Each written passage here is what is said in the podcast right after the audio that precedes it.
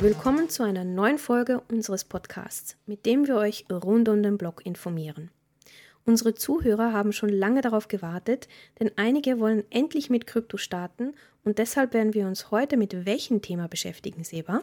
Wie kann man mit Kryptowährung Geld verdienen? Oder genauer gesagt, wie kann man mit Krypto passives Einkommen generieren? Passives Einkommen, eher wie man im Schlaf Geld verdienen kann, ja? Earn while you sleep, wie die Amis immer so schön sagen. Was sind eigentlich die bekanntesten Methoden? Viele haben ja Angst, dass Krypto immer ein enormes Risiko mit sich bringt. Wie kann man denn fast risikofrei zusätzliches Einkommen verdienen? Ja, mit den Risiken, das ist immer so eine Sache. Investitionen in Kryptowährungen sind generell mit eher hohen Risiken verbunden. Die Art und Weise, zusätzliches Einkommen zu generieren, wird auch nochmal in zusätzliche Risikoklassen unterteilt. Es gibt risikoträchtige und es gibt nahezu risikofreie Kryptoanlagemethoden. Nichts ist wirklich risikofrei, aber ähm, es birgt einfach weniger Risiko. Wir erzählen euch heute die Möglichkeiten, die mit weniger Risiken verbunden sind. Das ganze Thema wird unter dem Begriff Yield Farming zusammengefasst. Leider kommen dann heute wieder ein paar neue englische Begriffe dazu. Oh je, oh je. Ja, Yield Farming habe ich sicher auch schon hundertmal gehört. Aber ich vergesse ja immer alles, Hirn wie ein Goldfisch. Zu Yield Farming, denke ich, gehört auch unser allzeit beliebtes Staking dazu. Yield Farming ist eine Methode aus dem dezentralen Finanzsystem, also DeFi, Decentralized Finance, die es Kryptoinvestoren ermöglicht, mit ihren Coins oder Token Rendite zu erzielen. Mhm. Und das zum Teil in Größenordnungen, die in der traditionellen Bankenwelt undenkbar wären. Ja, ja, unsere Banken, immer so traditionell. Du sagst es. Und wir schauen uns heute drei Arten des Yield Farmings an. Das ist zum ersten das bekannte Crypto Staking. Dann schauen wir aber auch auf Crypto Lending und zum Schluss auf Liquidity Mining. Es gibt auch noch andere Möglichkeiten, aber diese drei sind die bekanntesten und auf die werden wir uns heute konzentrieren. Endlich mal etwas, das ich kenne. In den letzten Folgen gab es nur Sachen, die ich nicht wirklich kannte, aber Staking, das kenne ich gut und liebe Zuhörer, ich nutze es auch, um zusätzlich Einkommen zu generieren. Kannst du Staking nochmal erklären? Netzwerk-Staking kann man nur mit Kryptowährungen machen, die auf dem Proof of Stake, also Anteilsnachweisprinzip beruhen. Das ist ganz wichtig. Das funktioniert nicht mit äh, Proof of Work Coins. Und äh, durch diese Anteilshabe, durch den Stake, ähm, findet eine Verlosung statt und ähm, dann wird bestimmt, wer diesen Block validieren darf. Mhm. Und wenn mein Anteil, also mein Stake im Kryptonetzwerk ausgewählt wird, bekomme ich direkt die Belohnung. Das würde so funktionieren, wenn du es selbst machst. Und dann wären die Renditen auch wesentlich höher, als du sie jetzt erzielst, wenn speziell dein Anteil zur Validierung ausgewählt wird. Das würde auch voraussetzen, dass du selbst eine Masternode kreierst und die Mindestanforderungen an zu stakenden Coins erfüllst. Der Aufwand ist jedoch relativ hoch und es setzt auch sehr viel technisches Fachwissen voraus. Wir machen das aber nicht so. Wir nutzen eine Plattform, die das Staking in einem Staking Pool anbietet. Genau. Und so ist das auch viel einfacher. Kryptohandelsplattformen wie Binance oder FTX bieten Staking Pools an, über die man einen Anteil verschiedenster Coins staken kann. Für den Betrieb der Staking Pools ziehen die Plattformen dann natürlich einen Teil der Rendite als Gebühr ab. Das ist klar, die wollen ja auch was verdienen. Und dafür sind die Renditen äh, konstant, die man erhält. Und man muss sich über die ganzen technischen Details nicht kümmern. Das läuft dann alles im Hintergrund. Hm. Und was genau muss man nun alles beachten, wenn man staken will? Jede Plattform hat für Staken ihre eigenen Bedingungen und man sollte sich diese wirklich genau durchlesen, damit man versteht, ähm, was diese Bedingungen genau beinhalten. Die Renditen für Staking werden meistens in APY oder APY im Englischen Annual Percentage Yield angegeben. Das ist die jährliche Rendite oder der jährliche Zins auf das investierte Vermögen. Dann gibt es die Angaben zum Minimum und Maximum an den zu investierten Anteilen und natürlich ganz wichtig die festgelegten Laufzeiten und der Auszahlungszeitraum. Häufige Laufzeiten, die angeboten werden, sind so zwei Wochen, ein Monat, drei Monate, neun Monate und oft wird die Rendite entweder täglich oder wöchentlich ausgezahlt. Okay, dann nehmen wir mal an, eine Plattform bietet ein dreimonatiges ADA, sprich Cardano Staking an, mit einem API von 12%. Was bekomme ich dann für ein investiertes Vermögen von 1000 ADA nach drei Monaten? Oh je, du stellst mir gleich eine komplizierte Rechenaufgabe. Du bist der Zahlenmensch und rechnest mir dauernd Sachen vor. Also los, los, rechne. Okay, also nehmen wir 1000 ADA, ne, hattest du gesagt, äh, mhm. Cardano, für drei Monate mit einem APY von 12 Prozent. Dann kannst du die 12 Prozent schon mal durch vier teilen, dadurch, dass du ja nur für drei Monate investierst und nicht das ganze Jahr über. Ne? Die Angabe ist ja für das ganze Jahr und du investierst nur ein Quartal. Dann landen wir für die drei Monate bei 3 Prozent, bei 1000 ADA ohne Zinseszins ohne Reinvestition ergibt das dann circa 30 ADA. Also diese Rechnung ist relativ einfach, die man dann als Rendite erhält. Präzise müsste man natürlich in Tagen rechnen. Wunderbar. 30 ADA, mehr sind nach aktuellem Kurs ca. 20 US-Dollar. Oh, ich schaue gleich mal nach, was die Renditen bei ADA sind auf Binance.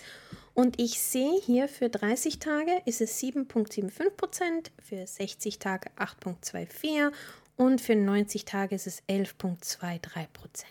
Ja, perfekt. Es erhöht sich halt mit der Laufzeit. Mhm. Je länger, desto höher die Renditen. Meistens so. Außer man hat gerade so eine Promotion, wo man äh, dann äh, für eine kürzere Zeit höhere Renditen äh, bekommen kann. Ich schaue jetzt gerade noch mal bei mir.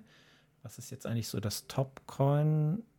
Ich habe Polkadot für 20 Prozent. Das ist auch nicht schlecht. Mhm. Dann äh, Solana, ja, für 10,23. Und dann der absolute Hammer ist natürlich Access Infinity. Das ist so ein Play-to-Earn-Token. Äh, 120,69 Prozent. Wow. Not bad. Das ist wirklich gut. Was passiert eigentlich, wenn ich meine Coins aber vorher wieder haben will? Sprich, ich habe die Coins für drei Monate angelegt, aber nach zwei Monaten möchte ich sie wieder zurückhaben.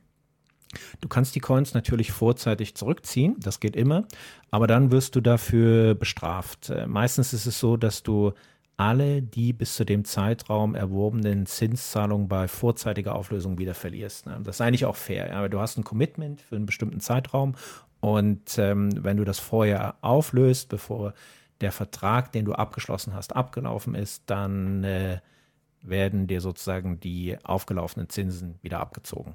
Oh, das ist aber noch gut zu wissen. Also man sollte sich immer überlegen, ob man bei langen Laufzeiten die Coins für den Zeitraum auch wirklich nicht braucht. Denn für, diese, für diesen Zeitraum sind sie fest verzinslich angelegt. Oh, das ist wieder ein Zungenbrecher hier. Okay, das war es jetzt mit Staking. Sag mal, Seba, kann ich meine Coins auch verleihen? Ähnlich wie zu Peer-to-Peer-Krediten bieten mittlerweile auch viele Plattformen wie Celsius oder Crypto.com das Verleihen von Kryptowährungen an. Für das Verleihen deiner Coins erhältst du eine festgelegte Rendite. Die Renditen werden auch in APY angegeben und die Renditen beim Krypto-Lending hängen sowohl von der Plattform als auch von der verlierenden Währung ab. Die Renditen liegen meistens so zwischen 5 bis 10 Prozent pro Jahr. Und wieso würde man Kryptos verleihen? Die Kryptowährungen werden zum Beispiel an andere Börsen verliehen, um Liquidität bereitzustellen. Auch leihen sich Leute deine Coins als Absicherung beim Traden auf den Kryptobörsen. Und wie sieht es mit dem Kreditverlustrisiko aus? Gibt es eigentlich nicht wirklich. Es gibt kein Kreditverlustrisiko, wie man das ähm, bei den Peer-to-Peer-Krediten kennt. Der Kreditbetrag ähm, auf den äh, Crypto-Lending-Plattformen ist in der Regel vollständig besichert. So, das Risiko besteht hierbei darin, dass du deine Kryptowährung in fremde Hände gibst. Ja? Und ich sage immer, not your keys, not your coins. Also es ist einfach, wenn du es nicht in der Kontrolle hast, ähm, dann, dann ist einfach das Risiko. Ich mache mir jetzt so ein kleines Buch mit Sprüchen von Seba, Best of. Wie hoch sind die Renditen in der Regel nochmal beim Verleihen der Coins? Ja, in der Regel so zwischen 5 bis 10 Prozent. Hm. Für mich bringt das jetzt nicht wirklich einen Vorteil, da Staking oft mehr Rendite aka Coins abwirft. Zum Beispiel bekomme ich ja für das Staking von, und jetzt schaue ich nochmal schnell auf Binance. Ähm, ein kleiner Moment. Also ich kriege jetzt zum Beispiel beim Staking für MC ähm, 80,19 Prozent. Ja, das stimmt. Die, die APYs sind dann höher. Und das Verleihen lohnt sich wirklich nur bei Coins, die man nicht staken kann, wie zum Beispiel Bitcoin oder Ethereum 1.0, weil das sind ja Coins, die noch auf dem Proof of Work Prinzip bestehen und nicht auf dem äh, Proof of Stake. Und interessant ist auch das Verleihen von Stablecoins, insbesondere dann, wenn wir uns in einer nicht so guten Marktphase befinden, wie wir das jetzt gerade leider haben. Und sag mal, wie hieß nochmal die Kreditplattform, wo man Terra US-Dollar bis zu ca. 20% Rendite verleihen kann? Das ist Anchor Protocol. Weil 20%, ich meine, das ist schon ganz schön ordentlich. 20 Prozent für US-Dollar im jetzigen Zinsumfeld ist ein absoluter Traum. Und der USD-Leitzins wurde zwar kürzlich wieder angehoben, ja, die Fed hat es auf 0,75 Prozent äh, letzte Woche angehoben, aber das ist immer noch unter ferner Liefen. Also 0,75 Prozent ist nichts im Vergleich zu fast 20 Prozent. Ich wünschte, sowas gäbe es in Schweizer Fang mit einem CHF Stablecoin.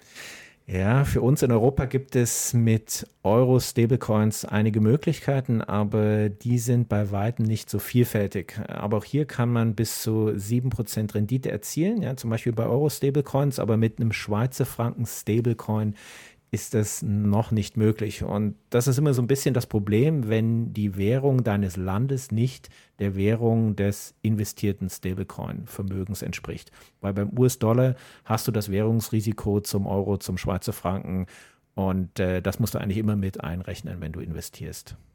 Es nützt dir nichts, wenn der Schweizer Franken während des Investitionszeitraums gegenüber dem US-Dollar an Wert zunimmt und du bei der Auflösung und Rückumwandlung weniger Schweizer Franken bekommst.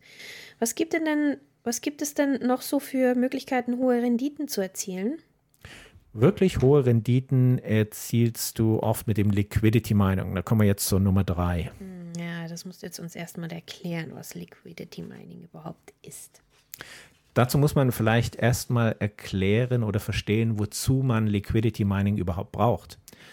Wenn ein Händler auf Uniswap oder Pancake Swap, das sind so bekannte Decentralized Exchanges, zum Beispiel 10 Bitcoin gegen Ethereum eintauschen möchte, ein anderer Händler jedoch gar nicht so viele Ether zur Verfügung stellen kann, wie kommt denn dann der Handel trotzdem zustande und er kommt zustande. Und die Lösung des Problems ist die Schaffung eines Bitcoin Ether Liquidity Pools. Der Pool sorgt dafür, dass immer ausreichend Liquidität zur Verfügung steht. Dieses Geld wird hierbei durch die Community bereitgestellt, den sogenannten Liquidity Miner, und die erhalten für das Liquidity Mining äh, Rewards. Das hat jetzt aber nichts mit dem Kryptowährungsmining, also dem POW, Pau Pau, Mining, sprich Bitcoin Mining zu tun. Entschuldigung, der Witz musste sein. Hier geht es nur um die Bereitstellung von Kapital auf einer Plattform und als Nutzer erhältst du im Gegenzug einen Anteil an Gebühren, Liquidity Mining Rewards. Die meisten, täglich, die meisten werden täglich ausgeschüttet. Korrekt. In der Regel lassen sich Handelspaare hinterlegen, wodurch immer zwei verschiedene Kryptowährungen in den Pool fließen. Dann gibt es einen definierten Algorithmus, der wird meistens durch Smart Contracts festgelegt, der die Nutzer proportional zu ihrer Leistung vergütet. Und somit kannst du durch Liquidity Mining ein passives Einkommen erzielen. Kannst du hier mal ein Beispiel geben, damit sich das unsere Zuhörer vorstellen können? Nehmen wir mal an, es gibt einen USD Tether Binance Coin Liquiditätspool. Dann kannst du diesem Pool beitreten und Liquidität zu gleichen Anteil, Anteilen in USD Tether und Binance Coin hinzufügen. Und als Vergütung, als Liquidity Mining Reward erhältst du zum Beispiel Binance Coin. Die Vergütung wird dann auch in APY angegeben und man kann die Liquidität meistens auch zu jeder Zeit wieder entfernen. Wo kann man das zum Beispiel machen? Zum Beispiel auf der Pancake Swap Plattform. Pancake Swap stellt hunderte Währungspaarpools und Farms zur Verfügung. Da kann man sich so richtig austoben. Und falls ihr wissen wollt, welche Plattformen sich für welche Zwecke am besten eignen, dann könnt ihr uns gerne kontaktieren. Und jetzt nochmal etwas Werbung. Unsere Kontaktdaten sind crypto.maze32.net. Wenn das jetzt etwas zu schnell war am Ende des Podcasts, wie immer, wird das Ganze nochmal etwas langsamer wiederholt. Wie viel kann man mit Liquidity Mining eigentlich verdienen? In der Regel zwischen 10 und jetzt halte ich fest, 100 Prozent. Oh, wieso sind die Renditen da so hoch? Wie auch bei zentralen Börsen zahlen die Teilnehmer, die einen Handel ausführen möchten, eine kleine Gebühr. Diese Gebühr nimmt im Gegensatz zu einer zentralen Exchange jedoch nicht der Börsenbetreiber ein, sondern sie fließt an die Teilnehmer, die die Liquidität bereitgestellt haben. Und diese extrem hohen Renditen, wie äh, bis zu 90 Prozent und manchmal sogar mehr, die sind vor allen Dingen immer am Beginn des Projektes, also am Beginn, wenn der Pool erstellt wird. Und ähm, das dient einfach dazu, die User zu incentivieren, diesen Liquiditätspool bereitzustellen. Und wenn dann erstmal eine Basis geschaffen ist, dann über den Zeitraum nimmt dann diese Rate auch ab. Mhm. Ich schaue gleich mal auf PancakeSwap, was hier so angeboten wird. Und ich sehe hier, wow, 162 Prozent, 166 Prozent. Ich brauche da noch ein paar Sachen für meine Wohnung. ja, man muss ja einfach immer ein bisschen aufpassen, dass äh, diese Coins auch wirklich gute Währungspaare sind und nicht irgendwelche Coins, die im Endeffekt sich als Shitcoin entpuppen. Auf jeden Fall lohnt es sich, passives Einkommen mit wenig Aufwand zu generieren, also die Coins oder Tokens einfach nur rumliegen zu lassen. Und das, liebe Messianer, war es dann auch schon wieder für heute. Mir hat diese Folge sehr viel Spaß gemacht, da ich endlich mal ein paar Sachen verstanden habe. Ich hoffe, Seba, bei dir war es auch okay. Ja, absolut. Also ich fand äh, das sehr gut und ich hoffe, euch hat die Folge gefallen. Dann alles Gute und bis zum nächsten Mal. Tschüss. Tschüss.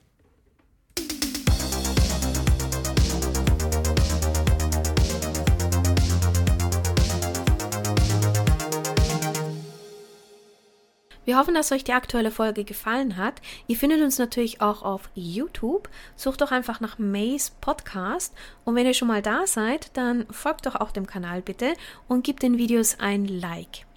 Falls ihr noch Fragen habt oder Anregungen, dann bitte schreibt das doch in die Kommentare. Wir werden uns die alle durchlesen und dann natürlich in den nächsten paar Podcast-Folgen darauf reagieren. Falls ihr uns aber lieber per E-Mail erreichen wollt, dann schreibt uns doch an crypto@mace32.net. Das wäre c r y p t o at mase32.net.